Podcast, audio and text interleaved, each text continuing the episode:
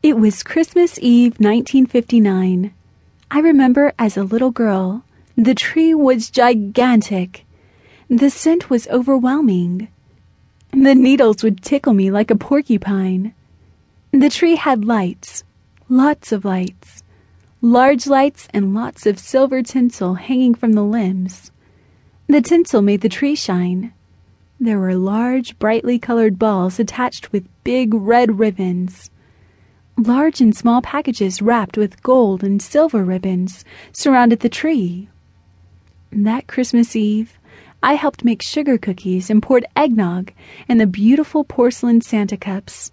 The Santa cups had bright cherry red cheeks, big blue eyes, and beautiful pink lips with a great big smile.